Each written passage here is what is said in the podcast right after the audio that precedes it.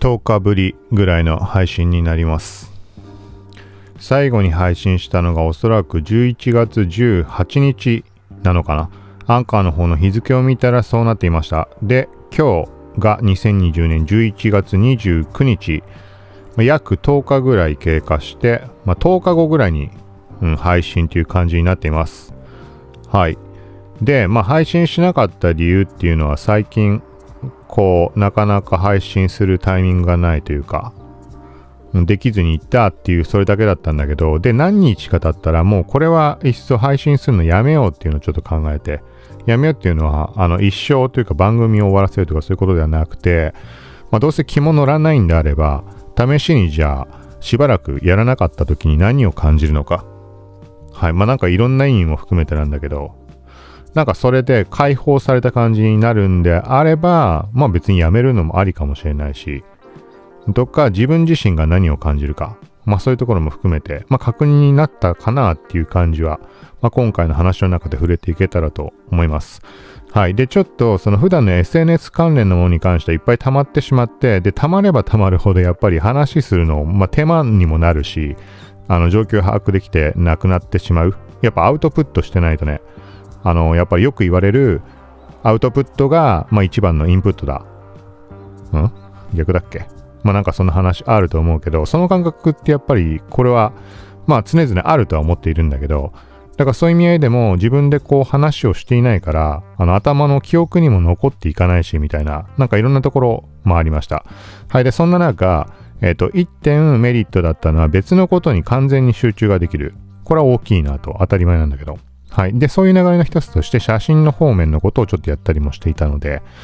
はい。時々触れているストックフォト関連、特に IM をがっつり写真をアップしたっていうのと、Adobe ストックの方でもちょっと今までと違うことを始めました。始めましたというか、Adobe ストックのこのコントリビューターのステータスが移行したというか、そういうところがあって、エディトリアル販売ができるようになった。はい。このあたりでいろいろ試してみて感じたところとかもあったりしたので、はい。で、しばらく結構写真の現像っていうのを久しぶりに昔のハードディスク、あの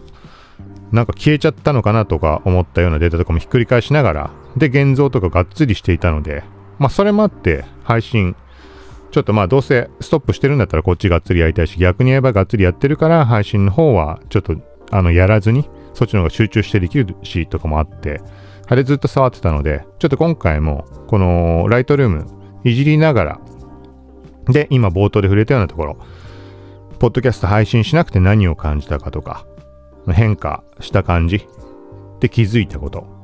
と、あとは写真関連。まあ、IM と Adobe ストックの件と、で、そしたら、まあ、カメラってもう古いもの、古い一眼をずっと使い続けてるんだけど、ちょっと気になったレンズが出てきた。まあ、それは何なのかとか、あとは、まあ、なんかその、あれだよね。写真アップしていて、最近こう、写真を撮ったり、えっ、ー、と、したりをもしてたんだけど、その時に感じたことがあって、レンズ、これも安いやつなんだけど、全然。なんかそれが気になったものがあって。なんかそれも、まあ、レンズを買うとかってもカメラ自体も買おうなんて考えもないので、あの普通のカメラね。なんか時々出てくるような変わり種というか、例えばオズモポケットとかアクションカムとかそういう系は、まあいろいろなんだろう、今までできなかったことができるっていう意味合いで、うん。気になることもあるんだけど、そうじゃないレンズってなかなかもう目も向かない、本体も買う気もないし、みたいな感じだったんだけど、まあ、なんかそういうところに今回触れていこうと思います。この番組は、コーキシティが SNS テイクガジェットの最新情報を独自の視点で紹介解説していくポッドキャスト、聞くまとめです。ながら聞きで情報収集に活用してください。はい。ということで、まあ、今回はま番外編という形で、ちょっとこれを、まあ、リハビリみたいなところも含めて話した上で、まあ、気が向いたら、うん、気が向いたらというか、ブログの方も止まってしまってるので、さっき言ったみたいに、あの、アウトプットすることをしなくなったら、インプットしようっていう気も起きなくなってしまったというか、なんかそんな流れでもう気の向くまま、向かないままにブログの方もそのままストップしておきました。はい。そしたらなんかブログの方もぶっ壊れてるっていうね、何も触ってないのにぶっ壊れっていうのが、まあ、これワードプレス上だったらね、プラグインの自動更新とかなんか起きてしまうとかあると思うんだけど、なんか謎なこと起きて、もう、もう触んのやめようと思って。まあ、触っていくけど、順番に記事は書いていくんだけど、はい。まあ、そんな感じのことが配信してない間に、まあ、起きたり、感じたりをしました。はい。で、まず、この配信していない感じ間に感じたことを、まず一番は、今の繰り返しにもなるかもしれないけど、もうなんかやらないならやらなくてもいいかな、みたいな。いろんなことを考えて1年以上こうに続けてきてはいるんだけど、まあ単純に、あの、他のことに完全に意識を持っていって集中して作業ができるっていう、これはね、まあ思いのほか、音声配信で手軽にできるのがメリットだとかっていう話はあるけど、逆に言うと、なんだろうね。あ、なんかこれがあったからちょっと話そうかなとか、今ちょっと空いてるから話そうかなとか、そのね、余分なとこに意識がいってしまう。やんなくてだって別にいいのにみたいな。やんなくたっていいって言い方は違うかもしれないけど、なんかで、それを繰り返していくうちに、なんかわざわざ時間を割く必要のないところで咲き始めてしまうと、ちょっと意味合いが変わってくる。これはもちろん人によると思うんだけど、ちゃんと番組として、例えば毎日1回必ず何時に配信とか、週1回必ずこの時間に配信みたいな、本当に番組としてやってるんであれば、それはね、あの、ちゃんと意識してやっていった方がいいものだけど、なんか思いついた時にやろうみたいなノリでやっていて、で、それが、あのー、ね、思いついた時にできるのがメリット。情報配信できるっていうのがメリットだったにもかかわらず、なんか思いついた時にやらなきゃいけないっていう そういう思いにあまりにも寄ってしまうと、まあ、本末転倒というか、まあ、バランスが重要かなというところはちょっと感じるかなと。はい。で、もう一つ、ふと思ったのは、その18日以降配信しなくなって、あのね、ポッドキャストを聞かなくなった。自分が配信しないと聞かないというか、多分もともとポッドキャストもラジオも一切聞かない人間だったので、むしろそんなもの聞く意味がわからないぐらいの感じだったので、で、なんで聞くようになったかっていうと、自分が配信を始めたから興味を持ったっていうのと、あとはこのマイクの音質がどうこうとか、どんな感じのことを話してるのかなとか、そういうところに興味が湧いて、とか、あとはもう各ポッドキャストアプリのアルゴリズムだったりとか、どんなものが人気とか、いろんな側面で、まあ、気になったものを聞くようになっていた。それは特にいつまでもこう調査とか、なんか調べるためにってつもりじゃなく、普通にもう興味湧いて聞いてる。あの、毎日楽しみにして聞いてたものとかってのもあったんだけど、そういうのも一切聞かなくなりました。だからもうイヤホンも一切使わない。イヤホンももう一生使わなくたっていいぐらいの人生だったって話はしてるんだけど、そう、それがまあイヤホンいろいろ買ってみたりとかもあって、けど、そうだね。自分が配信しなくなったら、自分の音声、音質の確認をするとかっていうこともないからなんだろうけど、結局それで耳につけたタイミングで他のものを聞き、あの流しっぱなしにするとかってあったりしたので、なので、全くイヤホンを耳にすることがなくなった。この、その10日間。はい。で、聞くこともなかった、ポッドキャスト。で、今日だよね。その写真の作業しながらなんとなく流してみようと思って、まあ流してみたら、ああ、ああというかもう定番的に聞いていていくつかの番組。主にニュース系のものなんだけど。そう、そのあたりを聞いて、あなんかまああ、悪くないなって。その番組の内容動向ではなく、ポッドキャストってもの自体がまたなんか、こう、自分の中に戻ってきた感じがあったので、とちょうど区切りよく10日ぐらい経ったので今日、まあ、配信収録を今しているっていう感じです。とかってこういうふうにねまあなんかまあこの感じでやっぱやっていこうとは今思っているんだけど今チラッとスマホに目をやったんだけどこういうタイミングに限ってまたマイクトラブル止まったりしてもうこんなもんやんねえわみたいになりそうだなっていうはいまあ今ちゃんと撮れてると思うけど多分はいまあ、っていう感じかな。だからまあ、これは本当に個人的な性格っていうところも含むと思うんだけど、興味がなくなるともう一切なくなってしまうので、うーん。でまあ、これはとりあえずのところは継続してやっていきたいなとは思ってます。ただちょっとね、やっぱりね、うん、あまりにも、うーん、まあ気が向かなきゃやらないぐらいの感じにするのがいいのかね。もしくはもう週1回必ずとかにしてしまうとか。まあ週1回にするかって言うとしないと思うんだけど、だったら気が向く時というか、毎日っていうのをが大前提できればいいなっていうぐらいの感じで、で、他のところでの配信とかやっぱり負担になるので、まあ、レックとか、スタンド FM はもうやめてしまったけど、どっちかってったらそっちを抑えてメインの方はやっていきたいみたいな感じかなと思います。はい。ちょっとまあ音声配信しなかった間の話に関してはこんな感じです。で、これ以降は、まあ、写真関連の話になっていくので、ストックフォト写真素材の販売とかに興味ある人、もうすでに販売している人だとか、まあ、何が分かってると、あの、本格的にやってる人とかには聞いてもらう意味もないとは思うので、まあ、なんかその、ステイホーム、おうち時間、ウィズコロナ、ニューノーマルだとか言われてるこの時代、オンラインでいろいろ、ま、やることが増えた人、仕事に関してもオンライン上でできる何かがあればいいなと思ってる人に関しては、まあ、手軽に始められるって意味合いでは写真販売っていうのは悪くないんじゃないかなと。はい、ただし、おすすめはしないです。これも何回も話をしているけど、まあ、ざっくり言ったらもう内職みたいなところがすごいので、とんでもない才能がもし仮に写真に対してあったとしても、それで稼げるかどうかっていうのは全く別問題になってくるので、そういう意味合いでは別、あのー、そう、まあ、おすすめはしないです。はい。なので、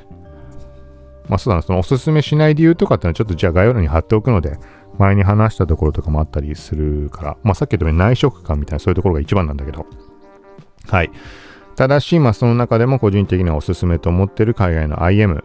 と Adobe ストックもまあ考えようによってはって単価はめちゃくちゃ安いんだけど、はい。まあこの2つっていうところで今回話をします。はい。で、まずは Adobe ストックの方に関しては、まあ王道と言われるああの、まあストックフォトのサービス。で、これはまあ細かいところ、基本的なところも全部抜きとして、まあ、ざっくり言うと写真が販売できる。それで売れたら何パーセントってお金が入ってくる。で、単価は安いんだけど、なんかね、あれなんだよね、全然 Adobe ストックって本当にゴミみ、言い方悪いけど、本当のゴミみたいなものしかアップをしていなかったんだよね、ずっと。でもまあ、それでも売れるわけよ。なんか、例えば、あのー、なんか味噌汁の茶碗ひっくり返してこぼれてしまったみたいな 写真とか、まあ、珍しいは珍しいじゃん、日常的で。はい。でもそれが綺麗に構図でちゃんとなんか写真上手い人が撮ったらさ、いい感じに撮れるじゃん、きっと。でもそうじゃなくて、もうただこぼれただけのめちゃくちゃな なんかもう本当に素人もいいところみたいな人が撮ったみたいな写真っていうものも売れたりするっていう現実があって。で、IM っていう名前さっきから出してるけど、IM の方っていうのはきちんと考慮したような写真を基本的にアップして、うん。で、そうじゃない。日常でもうデタラメでも何でも構わないから、そういうものが売れるっていう事実があるから販売をしていたものっていうのが Adobe ストックの方で、まあ、販売をしていた感じ。はい。だから Adobe ストックに関しては特別売れるわけでもなく、みたいな感じだったんだけど、なんかある一定のボーダーを超えたらしく、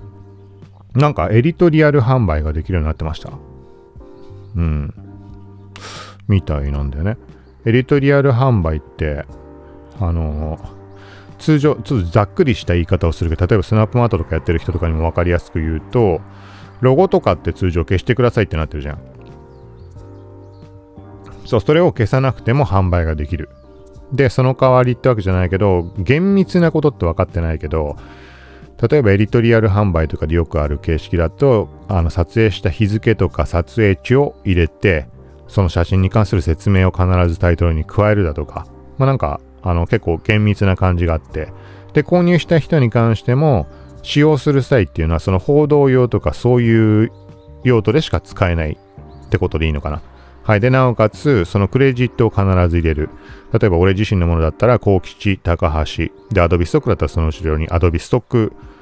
なんとかみたいな。そう、そういう表記をしなきゃいけないみたいな形式になってます。はい。で、今回のアドビストックのエディトリアルって言ってるのは通常のエディトリアル販売とはまた違うらしくて、なんかそのね、中間にあるみたいな感じ。はい。で、日本語で表記されているのを見ると、実例エディトリアル、もしくは事例的エディトリアルっていう表記をされていました。で、ググっても出てこないんだよね、あんまり。公式の情報と、あとはちらほら、ツイッター上には本当に数人だけそれについて触れてる人がいたんだけど、だから何もよくなんだろうな、ヘルプに書かれてる以上のことはわからない。はい。で、ヘルプだとかも日本語にね、無理やり翻訳したみたいな感じが完全なニュアンスが把握はできないんだけど、おそらく、おそらくというかね、通常のエディトリアルってものは、例えば東京オリンピックが開催されますだとか、えー、っと、もう何でもいいけど、コロナで、まあ、自粛要請がどうこうだとか、まあ、そういうニュース的なところに対しての写真とか、まあ、そういうものになるわけだけど、例えば世界陸上でもいいかもしれないし、なんかそういうこととか、まあ、それはイベントだけでなく、物事に関してもそうなんだけど、物とかでも。うん。ちょっと言い方が難しいな。なんかそういうことではなく、特定の製品だとかそういうものに焦焦点を当てて、みたいな感じなんだよね。ちょっと俺も分かってないけど。まあどういうことかっていうと、期間限定の開催だとか、なんかそういうことではなくて、単純にコカ・コーラのボトルつってもロゴががっつり映ってるものは OK。うん、じゃあ何がダメなんだって言われるとちょっと例は出てこないんだけど、もう分かりやすく言うと本当にそういうこともう、えっ、ー、と、だから iPhone でもいいし、でもかといって、例えば iPhone6 の写真とかだとダメってことなのかもしれない。実際リジェクトされたものもあったりしたので、要は今現在の話題っていうところ、最新の話題っていうところを取り扱いつつっていう感じなんでね。iPhone 11 Pro、まあ、1年は経ってるけど、今現状でも購入しようとする人もいると思うし、iPhone 12が出たことによって11 Pro と比較する人もいると思うし、まあ、なんかそんな感じなのかなっていう感じで、なので過去に例えば自分自身でレビューをしてきたもの、ね、写真撮ったり動画をしたり撮ったりしたもの、動画は対象外にはなってるんだけど、はい、そこからま開封の時に撮ってあった写真とかそんなものをもうがっつり iPhone とか Apple って言葉を入れつつ、まあ、こう販売ができるみたいな状態になってます。で、アップしたらすぐに、なんかそんなに需要がある動向ってまた別の話だとは思うんだけど、さっき言ったみたいにね、クレジット表記をしなきゃいけないとか、報道用途でしか使えないとか、なんかそんな感じのことがあるが、限定的ではあるんだけど、ただ、キーワードがものすごいいい感じに作用してくれて、要は露出に関してはめちゃくちゃ増える。多分、Adobe Stock の検索で入れた時に、例えば iPhone ってやった時って、iPhone ならまあ出てくるものって他にもいっぱいあるかもしれないけど、えー、っと、なんだろうな。例えばインスタグラム、インスタライブとか、インスタグラム投稿画面とか、またツイッターフリートとか、そんなものはあのね、日本語でなんてさ、販売してる人なんているわけないかどう考えたら多分数件しか出なくて、それがもう俺のもので埋め尽くされてるとか、あとモンスターエナジーとか、はい、モンスターエナジーとかも、まあ、要はモンスターエナジーって言葉を本当は入れちゃいけないと思うんだけど、エナジードリンクっぽいそのエディトリアルじゃない商品、商品というか、まあ、そういうストックごとに対してキーワードつけてる人たちがいるとは思うんだけど、そういうものよりも優先されて表示されている気がするので、目に留まってエディトリアルでもあの使いたいって思う人がいれば、あの購入してもらいやすい。まあ、エディトリアルだから使使わないっていう判断をする人の方が多いと思うんだけど、要はデザインの中に組み込んだりとか当然できないわけだし、はい。だから記事ベースだよね。あのニュースだとか、うん。どっちにしてももともと写真を使われる用途としたエディトリアル用途で使われることって結構記事に使えたりとかって多かったりするので、ニュースとか。はい。まあそんな感じでより多くの人の目に留まるっていうところはメリットな気がします。で、目に留めてもらうと関連の画像っていうところで、あのエディトリアル以外のものも出てきたりするので、そっちを見てもらえる機会が増える。はい。まあそんなところを感じつつ今、ちょっと試しにアップしていってる最中です。で、実際に売れたものだと何売れたっけな？ Oculus GO。Oculus GO ってもう今更どうなのかなと思ったんだけど、相当遅れて2年前ぐらいに買ったんだよね。Amazon で安くなったみたいので。うん。で、その時買って結局ほぼ使ってないんだけど、まあいつも通りの買ったってどうせ使わないっていうそれの典型例だね。オキュラス GO に関しては。なんだけどこれがなんか2枚まとめて購入されてました。はい。とか、あとアップしてすぐに売れたもの、あとはペリエのボトル。なんかね、ネオンみたいな感じ。このボトル真っ暗な中、雨の日に撮ったんだけど、ボトル手に持って光後ろから照らして、で、長時間録音、スローシャッターで、周り、なんつうの、光ピカピカ当てて、ボトルの周りにうねってる光が、こう、一周してる、一周してるというか、まあ、ボトルが燃えてるじゃないけど、オーラを発してるみたいな感じ。なんかそれもすぐ売れてたかな。はい。で、もう一つは、これはね、まあ売れるだろうなと思ったんだけど、えっとね、アマゾンの箱、届いた時のただの箱。そう、それを何パターンも取ってあったんだけど、それも売れました。これいっぱいね、アップした中で何枚かはなんかリジェクトされて、なんか最新の情報ではありません的な。な、何の違いかわかんないんだけど、そんな箱なんてね、ただの箱だから差なんてあんまないんだけど、まあそれが売れたり、あと他に売れたものとかだと、こだわり、なんえっ、ー、とね、キリンサントリーどっちだろう？レモンサワーの素ってあるじゃん。俺これ好きなんだけど。こだわり酒場レモンサワーの素。本当にレモンサワーっぽい味がして、家で簡単に飲めて、これ気に入ってんだけど、なんかね、グラスが特典でついてくるみたいなのがあって、それをもうテーブルの上にただ乗っけて撮影しただけだったんだけど、これが一番最初に売れたやつかな、エディトリアル販売初めて。そう、だからこれとかだとキーワード的に宅飲みとか家飲みとかって検索すると上位に出てきて、それで多分買った人いるんだと思うんだけど、使う側がエディトリアルだって本当に分かって使ってるのかどうかっていうのはちょっと疑問なんだよね。大丈夫なのかなと思うんだけど。で、同じタイミング、これは同じ人が買ったのかな時間が5分後だからもしかしたら同じ人、別決済するもんなのかなちょっと形式買う側の方はアドビストックわかんないけど、まあ多分同じ人だと思います。同じタイミングなので。これが、えっと、札幌チューハイ49。はい。これも49めちゃくちゃ好きなんだけど、あんま甘すぎず。クリアシーカーサーみたいなのを普通に手に持って、なんか冷蔵庫の前かなんかで撮影したやつ。これも売れてました。このだから宅飲みとかそういうオンライン飲み会とか、なんかそういうところの流れで買ってくれたのかなみたいな。まあ、みたいな感じで、なんか売れる率的にはいいのかなって。まあ全然今のところ売れてないんだけど、そう、だからこれは、もう本当に、あの、審査もね、めちゃくちゃ緩い。あのー、もう、もう大体通る。ほぼほぼ通る。そのさっき言ってみたいな、その映ってるものの対象の鮮度だとか、なんかそういうところの話を抜きとしたら、画質が悪かろうが全然通る。はい。まあ、本来は加工をほぼしない状態で出さなきゃいけない類なんだけど、エディトリアルなので。うん。あの、変に、あの、イメージをつけてしまうような編集っていうのは、まあ、NG になっていて、まあ、そんながっつり編集はしてないんだけど、まあ、ある程度編集しつつのものでも、例えばなんかもうノイズがノイズが入ってるものでしまあったりした場合は、もうあえて逆にグレイン加えて、ちょっとその古臭い写真っぽくするとか、その程度は問題なく大丈夫です。まあ、何にしても加工関連に関しては全く問題なく審査取ってる印象があります。はい。まあ、みたいなところで、これちょっと一個の可能性として面白いかなって、なんかあんまりこれをやってる人っていないような気がするんだよね。うん。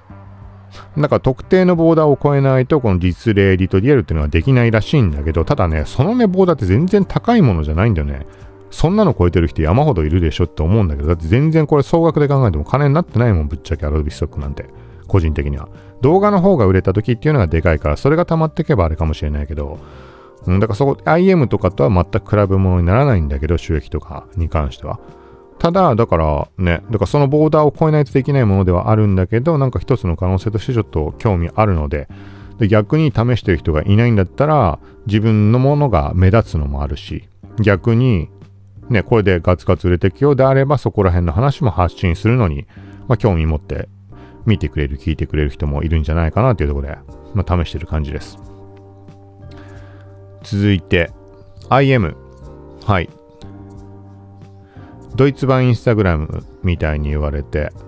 まあ、アート方面と写真の素材の販売もできるみたいな感じです。はい。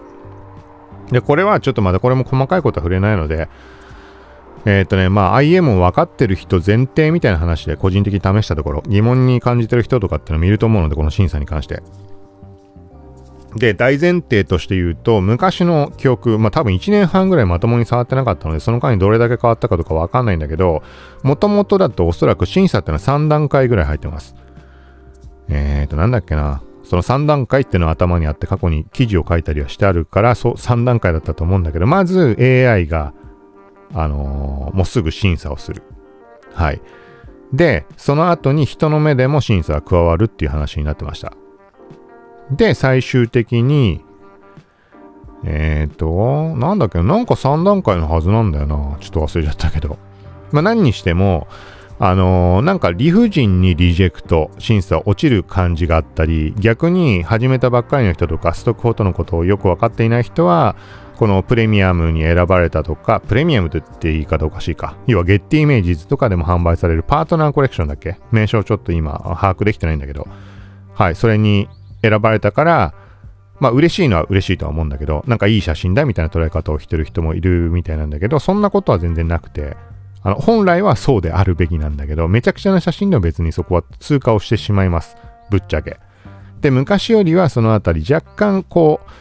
あの精度が高まったというか、本当にめちゃくちゃな写真は撮らなくなった気はするんだけど、まあその程度の判定だっていうのは一つ分かってもらって、で、そんな中、今まで IM に力を注いでやっていた時期、まあだから2年以上前までの3、4年間、えー、多分連続で1000日とかアップして、それがプツリ途切れてしまったかもうやめようと思ってやめたんだけど、すっぱり。はい、みたいなことがあったんだけど、そこまでっていうのはアート方面のっていうところにすごい重点を置いてアップをしてたんだよね。まあ、要はインスタグラムとかに写真、写真アカウントとしてインスタにアップする人たちっていっぱいいるじゃん。なんかあんな感じ。だから1日に何枚もアップとかするとかって基本的にないし、みたいな。もう、なんつうの？完全な、まあ自分の中のベストって思える写真を1日にまあ、大体1枚だよね、写真の人たちだと。もしくはま何枚か程度。はい、みたいなノリでやってました。だから、あの、写真を出したのはいいけど、リジェクトされたからといって、もう一回同じ写真をアップするっていうのは基本的になかった。よっぽど時間を置かない限りは。はい、みたいな感じだったんだけど、まあ時間が空いたのもあるし、まあ販売の方、えっ、ー、と、今回 IM をまた触り出したっていうのが、もしかしたら IM マーケット単体での販売、あの、購入者たちっていうのが増えたのかなって、クライアントに当たる人たちが。そう、そういうのがあって、いっぺんにここ1ヶ月ぐらいで多分試したんだけど、そう。なので、もう今更、そのね、アート方面がどうこう、アート方面を意識した写真とかっていうのもあったりはするんだけど、なんか見てくれる、その、あの、フォロワーたちに対してどうこうとか、そういう感覚はもう一切抜きとして、どうせもうね、2年ぐらい経ってるわけだから、習慣的に見に来てくれた人たちっていうのももうね、見るかどうかもわかんないし、まあ、とにかく単純なストックフォト的なノリで、そっちを、まあ、メインとしてちょっとアップをしてみました。なので、リジェクトされた後にもう一回アップするってことも気にせずちょっと試してみたんだよね。とは言っても多少ないとも人の目は気にをしているので、まあ、すぐというか何日かしてから同じ写真をもう一回アップする。と、審査はこれ通過するものいっぱいあります。あの、もう根本的にリジェクトされたにもかかわらず、えっと、プレミアムコレクション、あの、パートナーの方で販売っていうのとは別で、パートナーの方の販売もそうなんだけど、それとは別の IM マーケット内のプレミアム認定ってものがあって、それになると価格が199ドルになります。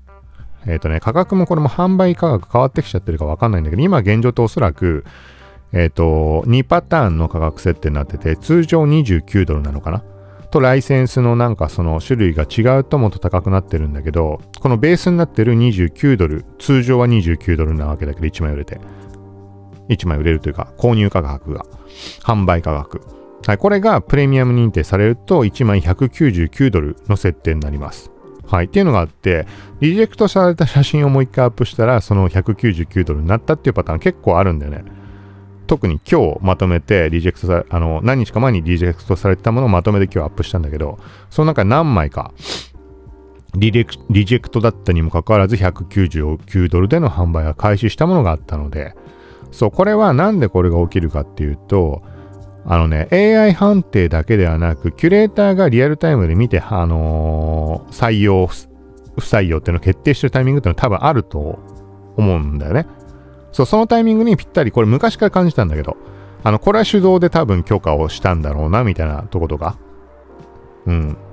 とかあったりするので、まあ、実際のところはわかんないよ。わかんないんだけど、なんかだからこれはもう長い間、その、なんつうの、前に触れたみたいに、この IM 系統っていうのは、その、傾向っていうのはかなり研究をしたつもりなので、これだったら多分、この賞を取れるんじゃないかなって、絶対の自信っていうのはないけど、あの、絶対 IM 側のキュレーターとか好むであろう写真。とか、この、これ系の、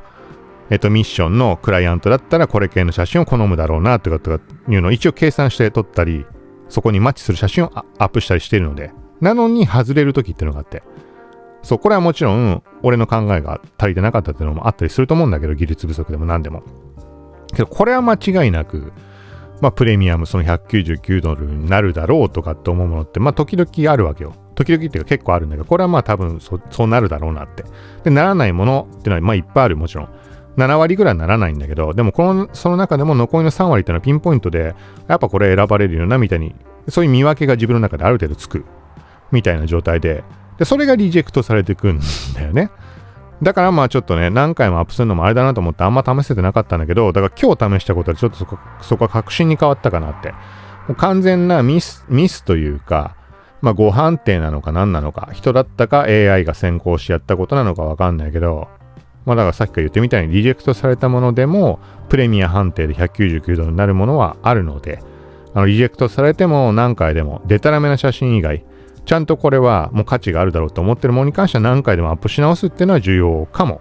しれないなと思います。はい。で、あとは、まあそんなとこかな。IM、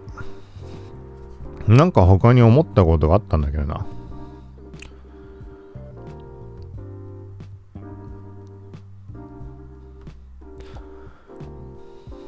うん、でもまあこれ漠然ともしま IM なんか一生懸命やってる人がいればっていうところで過去の経験あの割と売れたりとか1枚10何万13万で売れたこととかもあったりもするので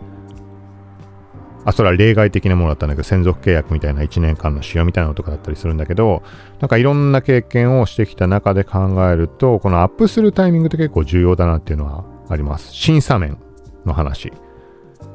で。あのね、ベルリンの時間帯っていうのを気にした方がいいっていうのは一つ思っていて、これも確信はないんだけど、うん、あのー、まあ、ベルリンとかもそうだし、海外とかでそうなのかもしれないけど、あのー、なんつうの？就業時間、就業、就業時間じゃないな。あのー、まあ、仕事終わりの時間以降には仕事をしないみたいな話ってよくあるじゃん。日本人と違って。もちろんその後もする人たちもいるとは思うんだけど、そこってベルリンの話に関しては実際行った時の感覚とかそういうのも含めてなんかそういうの強いのかなみたいな。まあ行ったぐらいだからいろいろ調べたっていうのもあると思うんだけど、あとは写真、まあ IM のことっていうところも含めて。だから、その業務外の時間っていうのは、なんか外して俺やってたような気がするんだよね。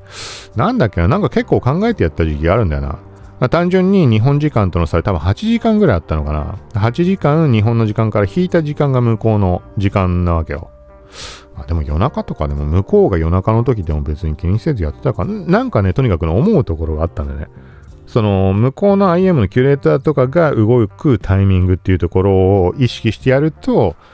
あの割といい結果になったりって、さっきのプレミアムに選ばれるとかもそうだし、賞に選ばれる、選ばれないとかっていうのも、これはまあ今ここでポンと言ってもあれだけど、本当に2016年とかって、ものすごい勢いで選ばれたので、多分合計で、その2、3年今だから空いてしまったって言ったけど、それまで、それ以前、2015年末だか2015年末ぐらいが始めて、2017年前半ぐらいまでの期間、まあ、ガツガツやったのかな。その間で多分30回以上受賞何かしら、えっ、ー、と、まあ、佳作っぽいものも含めて取ったり、うん、その中の一つでベルリンに招待されたりとか、なんか物もらったこととかっていうのもいろいろあったりするんだけど、まあそれがなんでできたかっていうと、写真が優れてる優れてない人は優れてる人なんて山ほどいるわけで、でそこに対して何を他にやったかっていうと、そのね、いろいろ本当に調べた。どういうことか。とかっていうのもそうだし、さっきから言ったみたいな、そのミッションに当たるコンテスト、開催する企業、スポンサーに当たる企業は何を望んでるか。で、そこに対して、スポンサーが望んでいるだけではなくて、そのスポンサーが望んでいるものに対して IM のキュレーターは何を提案をしているか、どんな写真をじゃあ選択するだろうかっていう、そういうところ、そこら辺をすごい考慮してやった結果そうなったと思ってるので、写真がいいか悪いかっていうのは 別にね、いいもなんも、それ見る人次第だけどさ、あの、もう悪ふざけかと思うような写真でも選ばれることってあるし、それなんで選ばれてるかっていうと、結局、そのね、スポンサーなり IM のキュレーターがいいと思ったわけじゃん。いくらゴミな写真だったとしても。その人たちがいいで思う、いいと思うであろう写真をこちら想定してアップしているつもりなので、もちろんそうじゃなく、あの、まあ、これも、あの、どうせだからアップしとくかみたいなものいっぱいあるんだけど、その中のピンポイントにやっぱり、あの、これって思ったものとかってあったりはして、ある程度計算してやってた部分もあったりするので、まあ、なんかどうせアップするんであれば、で、なんかね、IM にさ、ほら、なんつうの、普通の Adobe ストックとかそういうところみたいにポンポンポンポンさ、なんか何でも構わずって言い方おかしいけど、本当の完全な素材の写真ばっかりアップする人ってあんまいないと思うんだよね、特に日本の人。そこを狙う意味もないし、あの、そもそも知られてないし。どっちかといったらアート方面とか広告のない写真のポートフォリオサイトっていう感じの使い方の人が多いと思うので、そういう人であれば、どうせアップするんだったら、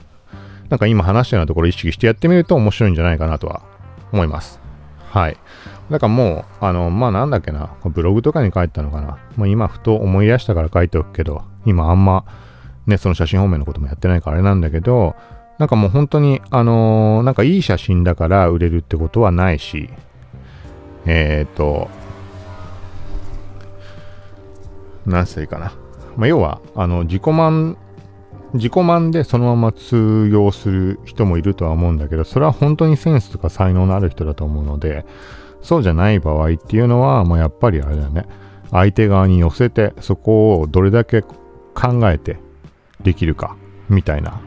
はい、みたいなとこじゃないかなと なんか久しぶりに喋ったからよくわかんなくなってるわ。結局もうこの現像とかできてないしね、喋る方集中してしまって。はい、みたいなところで、まあ、今回こんな感じで終わりにしておこうと思います。で、もう一つ、デルアンバサダーでお借りしていたニューエイリアンウェア M15 R3。はい、これが残り10日ぐらいになりました。あと1週間ぐらいでも返却の作業した方がいいかなって。ちょっとそこ、またこれ別の回で触れるけど、なんかね、なんかもっさり感がすごいんだよね、全体的に。うん、R2 を3回くらい使わせてもらった時っていうのは全くフラストレーション感じなかったなって使い終わった1ヶ月後の感じでそう思う。めちゃくちゃ早かったなとかそういうことをいちいち思うわけではないんだけども全くフラストレーションそういえば感じなかったっていう印象がすごい使い終わった後に感じたんだけどなんか今回はねうーん特別重いとかフリーズするとかそんなことはないんだけどなんか全体的にもっさりとファンがめちゃくちゃ轟音になる時が多い気がする。うん、前使った時もファンの音はでかかったの覚えてるんで、こんな頻繁にうるさくなったかなっていう。だから構成の差とかまでっていうの今把握してない。まあ、ブログ書くときには比べるつもりではいるんだけど、だからそこの差だ、差なのかなと思うんだけど、要は R2 と R3 の差っていうよりは、かもしれないんだけど、まあなんかそんなところを感じているところです。はい。で、もう一個、まあ、構成面、すぐわかるところで言うと、ハードディスクの空き容量が少ないんだよね。